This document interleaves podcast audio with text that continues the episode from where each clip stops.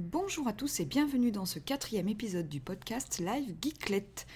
Nous allons parler du jeu, alors en fait je vais parler toute seule, du jeu de Philippe Attali, Les légendes d'Elena, qui est encore en prototype, euh, bien avancé quand même, des goodies en général et ceux de Cannes, l'actu ludique toujours, et enfin mon jeu de société de la semaine. Allez, on démarre avec Les légendes d'Elena de Philippe Attali qui n'est autre que le co-rédacteur de geeklet.fr. Alors, Les légendes d'Elena a maintenant quelques mois, voire quelques années. Euh, un nouveau prototype donc est sorti euh, cette semaine. Ce jeu est d'ailleurs finaliste de Paris et Ludique 2013. Alors, dans Les légendes d'Elena, on propose à quelques aventuriers de venir sauver une princesse en détresse dans un château. Pour cela, chaque aventurier devra endosser le rôle d'un personnage. Un voleur, un guérisseur, un nain, bref, on connaît à peu près les chansons. Au masculin comme au féminin, donc l'auteur a tout prévu, même pour vous mesdames. Bref, ce beau monde se dirige vers le château, évidemment, mais seront stoppés par d'étranges créatures à abattre ou pas. C'est alors qu'un chef de groupe est alors nommé par la ruse, un tirage de cartes. Et celui-ci décidera de l'ordre d'attaque des joueurs et oui, celui qui donnera le dernier coup fatal sera nettement plus récompensé, croyez-moi. Mais le nouveau prototype apporte un petit lot important. D'ailleurs, j'ai déjà fait un article sur euh, un peu toutes les règles, vous pouvez le voir, j'ai mis les liens. Mais ce nouveau prototype apporte quelque chose de super intéressant, c'est le niveau des aventuriers. En effet, euh, en gagnant des points d'expérience à chaque aventure, on pourra obtenir des pouvoirs communs à tous, donc que tout le monde peut avoir, ou bien des pouvoirs dédiés à son rôle, voleur, nain, guérisseur, etc. Ces pouvoirs concernent les autres joueurs, ils concernent les monstres à abattre, ou bien ils donnent un peu de confort dans les attaques du joueur lui-même, pardon. par exemple en modifiant le dé. Alors, quand je parle des légendes d'Elena, j'ai tout mon sérieux parce que j'ai vraiment envie que ce jeu sorte. Je l'adore je retrouve les mêmes sensations que j'avais éprouvées dans World of Warcraft. World of Warcraft, j'y ai joué pendant 300 jours d'affilée, voire 400, je crois, j'ai été presque les 400. Enfin bref, le côté donjon en groupe dans lequel on espère looter de l'équipement pour soi, pas pour les autres, ça on le retrouve dans les légendes d'Elena. Mais le jeu de société est quand même un petit peu plus violent, j'avoue, parce que c'est celui euh, qui a donné le dernier coup fatal qui obtient le loot. Donc après, tout se négocie, si un objet qui vous intéresse, vous pouvez lui donner quelques pièces ou euh, quelques points de victoire contre l'objet. Donc tout se négocie, tout est possible, le jeu est super.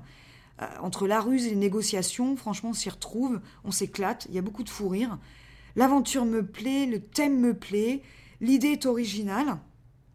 Alors qu'en fait, on, joue pour soi-même, mais on a quand même un objectif commun, qui est de sauver la princesse, parce que si tout le monde crève, euh, c'est pas terrible on n'arrivera pas au bout et tous les aventuriers vont perdre. Donc voilà, c'était un jeu d'aventure avec une ambiance hyper plaisante. Je me suis éclatée. Euh, j'ose espérer sa sortie. À condition, Philippe, que rien que pour moi, tu fasses le chasseur, s'il te plaît. Ou alors en goodies, peut-être en goodies. Mais le chasseur, c'est super important. Il attaque à distance, il envoie des bestioles. C'est trop bien, quoi. Voilà, en tous les cas, euh, j'espère vraiment que les éditeurs vont taper à ta porte et que le jeu sera édité. On lui souhaite euh, beaucoup de chance et je trouve cet opus ludique indispensable. Donc, messieurs, mesdames, les éditeurs, merci de contacter Philippe Attali, BD Filou sur Twitter. Euh, vous pouvez le contacter par mon biais, je vous donne son numéro de téléphone. Euh, non, je l'ai pas. Si je l'ai ou pas? Enfin bref, contactez-le, le jeu est super. Demandez-lui au moins de le tester. On peut faire ça, il n'y a pas de souci. Et on continue avec les goodies. Donc, qu'est-ce que c'est déjà? C'est des produits dérivés qui peuvent avoir une utilité dans le jeu ou pas. Alors, ça s'applique à, plusieurs thèmes. Hein. Le jeu vidéo, euh, je sais pas moi, un film aussi. Il y a des goodies, des produits dérivés qui sortent. Euh, voilà, ça s'applique à toute licence. Hein. Donc, euh, les goodies dans le jeu de société peuvent avoir une utilité ou non. Et parmi les joueurs, j'ai vu un peu tous. Ceux qui adorent les goodies, ceux qui achètent pour le goodies, vous imaginez, ceux qui les aiment pas, ceux qui ne crachent pas dessus, ceux qui critiquent leur utilité. Évidemment, on sait bien que c'est pour augmenter les ventes que l'éditeur les fabrique. Mais quand même, eh ben moi, j'aime les goodies. J'adore ça, d'ailleurs. Euh, je ne saurais pas expliquer pourquoi, mais je les aime à une condition, c'est qu'ils soient jouables. C'est-à-dire que ça rajoute juste un élément dans le jeu. Une petite nouvelle règle, une petite nouvelle tuile, une mini extension. Mais voilà, que ce soit jouable. Après les trucs inutiles, euh, genre t-shirt, badge, j'avoue, j'aime pas trop. Euh, d'ailleurs, au passage, si quelqu'un a ce d'éclipse, je suis preneuse parce que, évidemment, un goodies, plus c'est rare et plus c'est cher sur eBay et tout ça. Dont ceux d'éclipse, sur eBay, ils sont quand même à 50 euros de tuiles.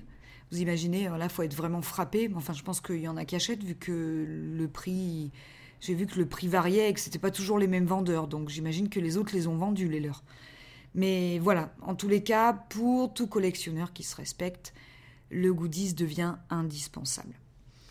Et pourtant, évidemment, petit aparté, euh, le jeu est jouable sans. Donc au final, le goodies reste inutile puisque le jeu est jouable sans. Mais voilà, ça attire un peu plus de monde pour acheter, etc. Donc c'est pas mal, et puis moi j'aime ça. Euh, d'ailleurs, en parlant d'un goodies euh, que j'aime bien, je crois que l'étoile du shérif de Town a fait bien plus de trous dans le polo de mon neveu que la SNCF en a fait sur ses billets. Donc le goodies qui a cartonné chez moi, c'est celui-ci. Mais euh, si je parle des goodies, euh, évidemment, c'est pour vous parler de Cannes, parce qu'à Cannes, les éditeurs vont vous gâter. Je commence par l'indispensable goodies Desperados of Dice Town, qui remplace un truand à sortir de prison, c'est le but du jeu, par Monsieur Fall, la carte ou la tuile de Monsieur Fall. J'ai pas encore bien vu le matériel. Évidemment, les illustrations de Pierrot sont toujours un plaisir visuel, alors franchement, je ne m'en passerai pas de celui-ci. Par contre, Yunnan, vous savez, j'en parlais euh, sur mon blog cette semaine. Euh, je pensais que le goodies serait à Cannes, mais l'éditeur m'a confirmé que non. Et le goodies est du coup vendu sur BGG Store pour 5 dollars avec 1 euh, dollar de frais de port. Franchement, c'est rien. Mais du coup, je ne sais pas si Yunnan va avoir son petit succès à Cannes. En tous les cas, en tous les cas allez les voir. C'est le jeu est magnifique et splendide et génial et trop bien. J'en parlerai évidemment à la fin du podcast. Invasion, parlons-en. Donc euh, c'est le jeu euh, dont les premières boîtes seront disponibles à Cannes. Euh, il y a évidemment le petit goodies qui va avec, c'est une petite carte d'un lieu appelé le, docteur, le, docteur, le, dortoir, je vais y arriver. Mais, mais, mais, mais, il y a une petite surprise, c'est que tous ceux qui auront précommandé le jeu ou acheté le jeu à Cannes, ils pourront ensuite envoyer une photo d'un lieu qu'ils aiment ou qu'ils n'aiment pas et la carte de ce lieu sera envoyée directement chez le joueur. Donc ce sera une carte unique. C'est quand même pas mal. Ensuite, je parle de Yellow, puisque c'est quand même, je crois, le plus généreux euh, sur Cannes, ou alors les autres n'en parlent pas. Mais en tous les cas, j'ai pas trop vu d'informations chez les autres éditeurs. Donc Yellow a posté une photo, euh, enfin plein de photos énormes sur leur euh, page Facebook. J'avais ma petite larme pour Dungeon Pets avec trois nouveaux monstres et Tzolkin avec une tribu supplémentaire. Euh, la piste d'ordre de programmation pour Last Will, alors ça c'est une petite dédicace pour Aurore qui a eu ce jeu à, à Noël. Mais il y en a aussi pour Andorre avec une carte gratuite sur demande au stand, deux persos bonus pour ceux qui euh, les demandent sur la boutique. Il y aura même trois goodies pour King of Tokyo, pour ceux qui ont acheté le jeu et ceux qui participent aussi au tournoi qui est prévu sur place, Shinobi Wata J'ai bien retenu la leçon. Hein. Il y a des badges et une carte. Pina Pirata avec des badges aussi. Zombie 15, des badges encore et toujours.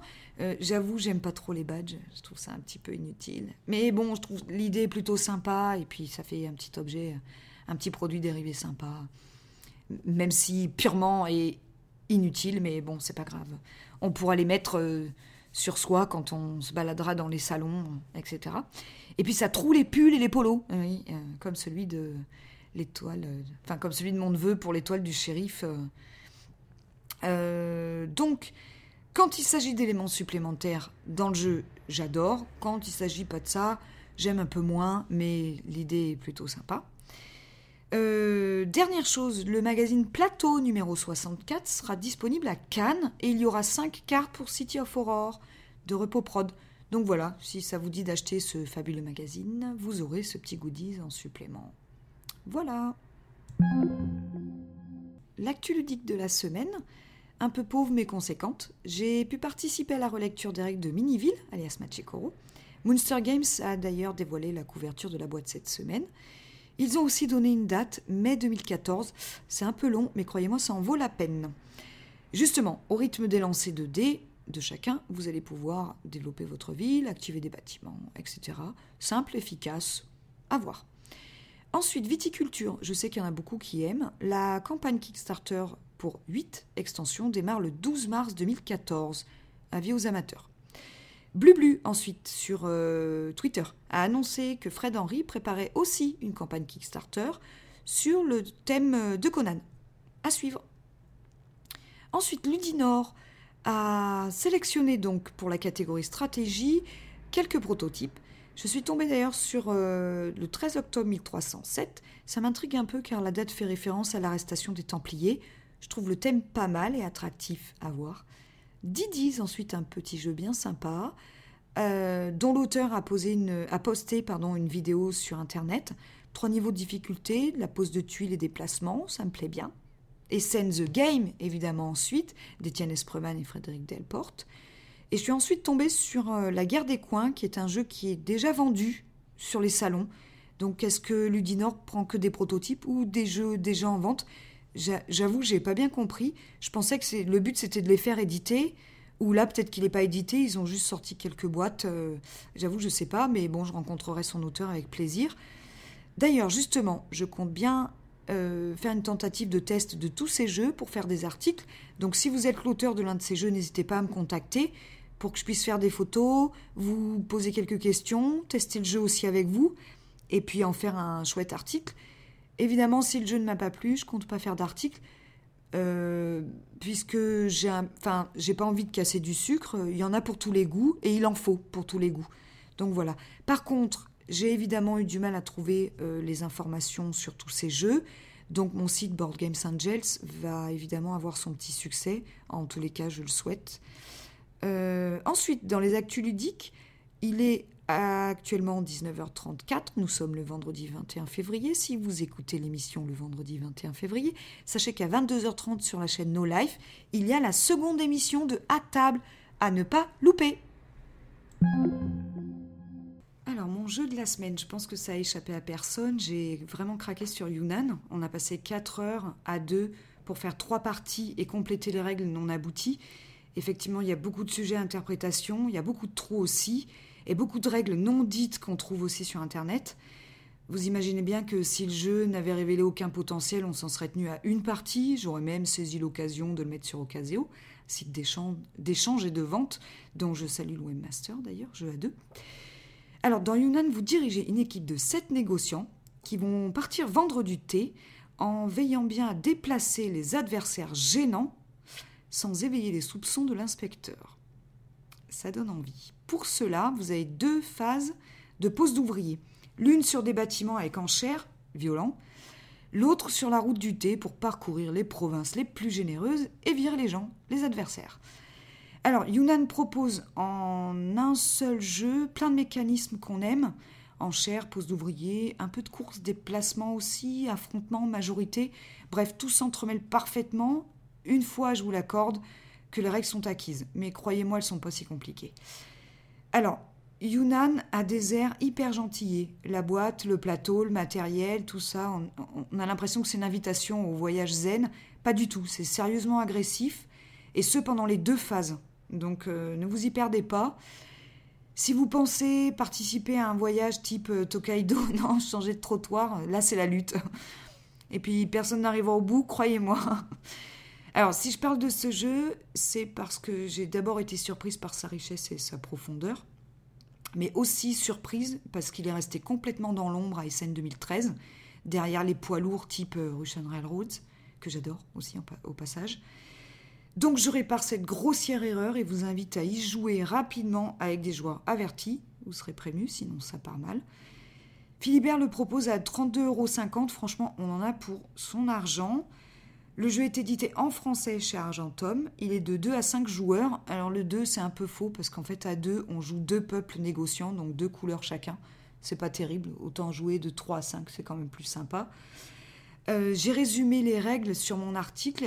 vous pouvez les suivre après la mise en place du jeu et une fois que vous avez un peu pris connaissance du plateau, bah, dès la première page des règles, des vraies règles, on va dire, vous pouvez suivre euh, mes règles à moi. Puis s'il y a besoin, je peux les adapter, faire un PDF, euh, ce que vous voulez. En tous les cas, sincèrement, essayez le jeu, vous l'adopterez.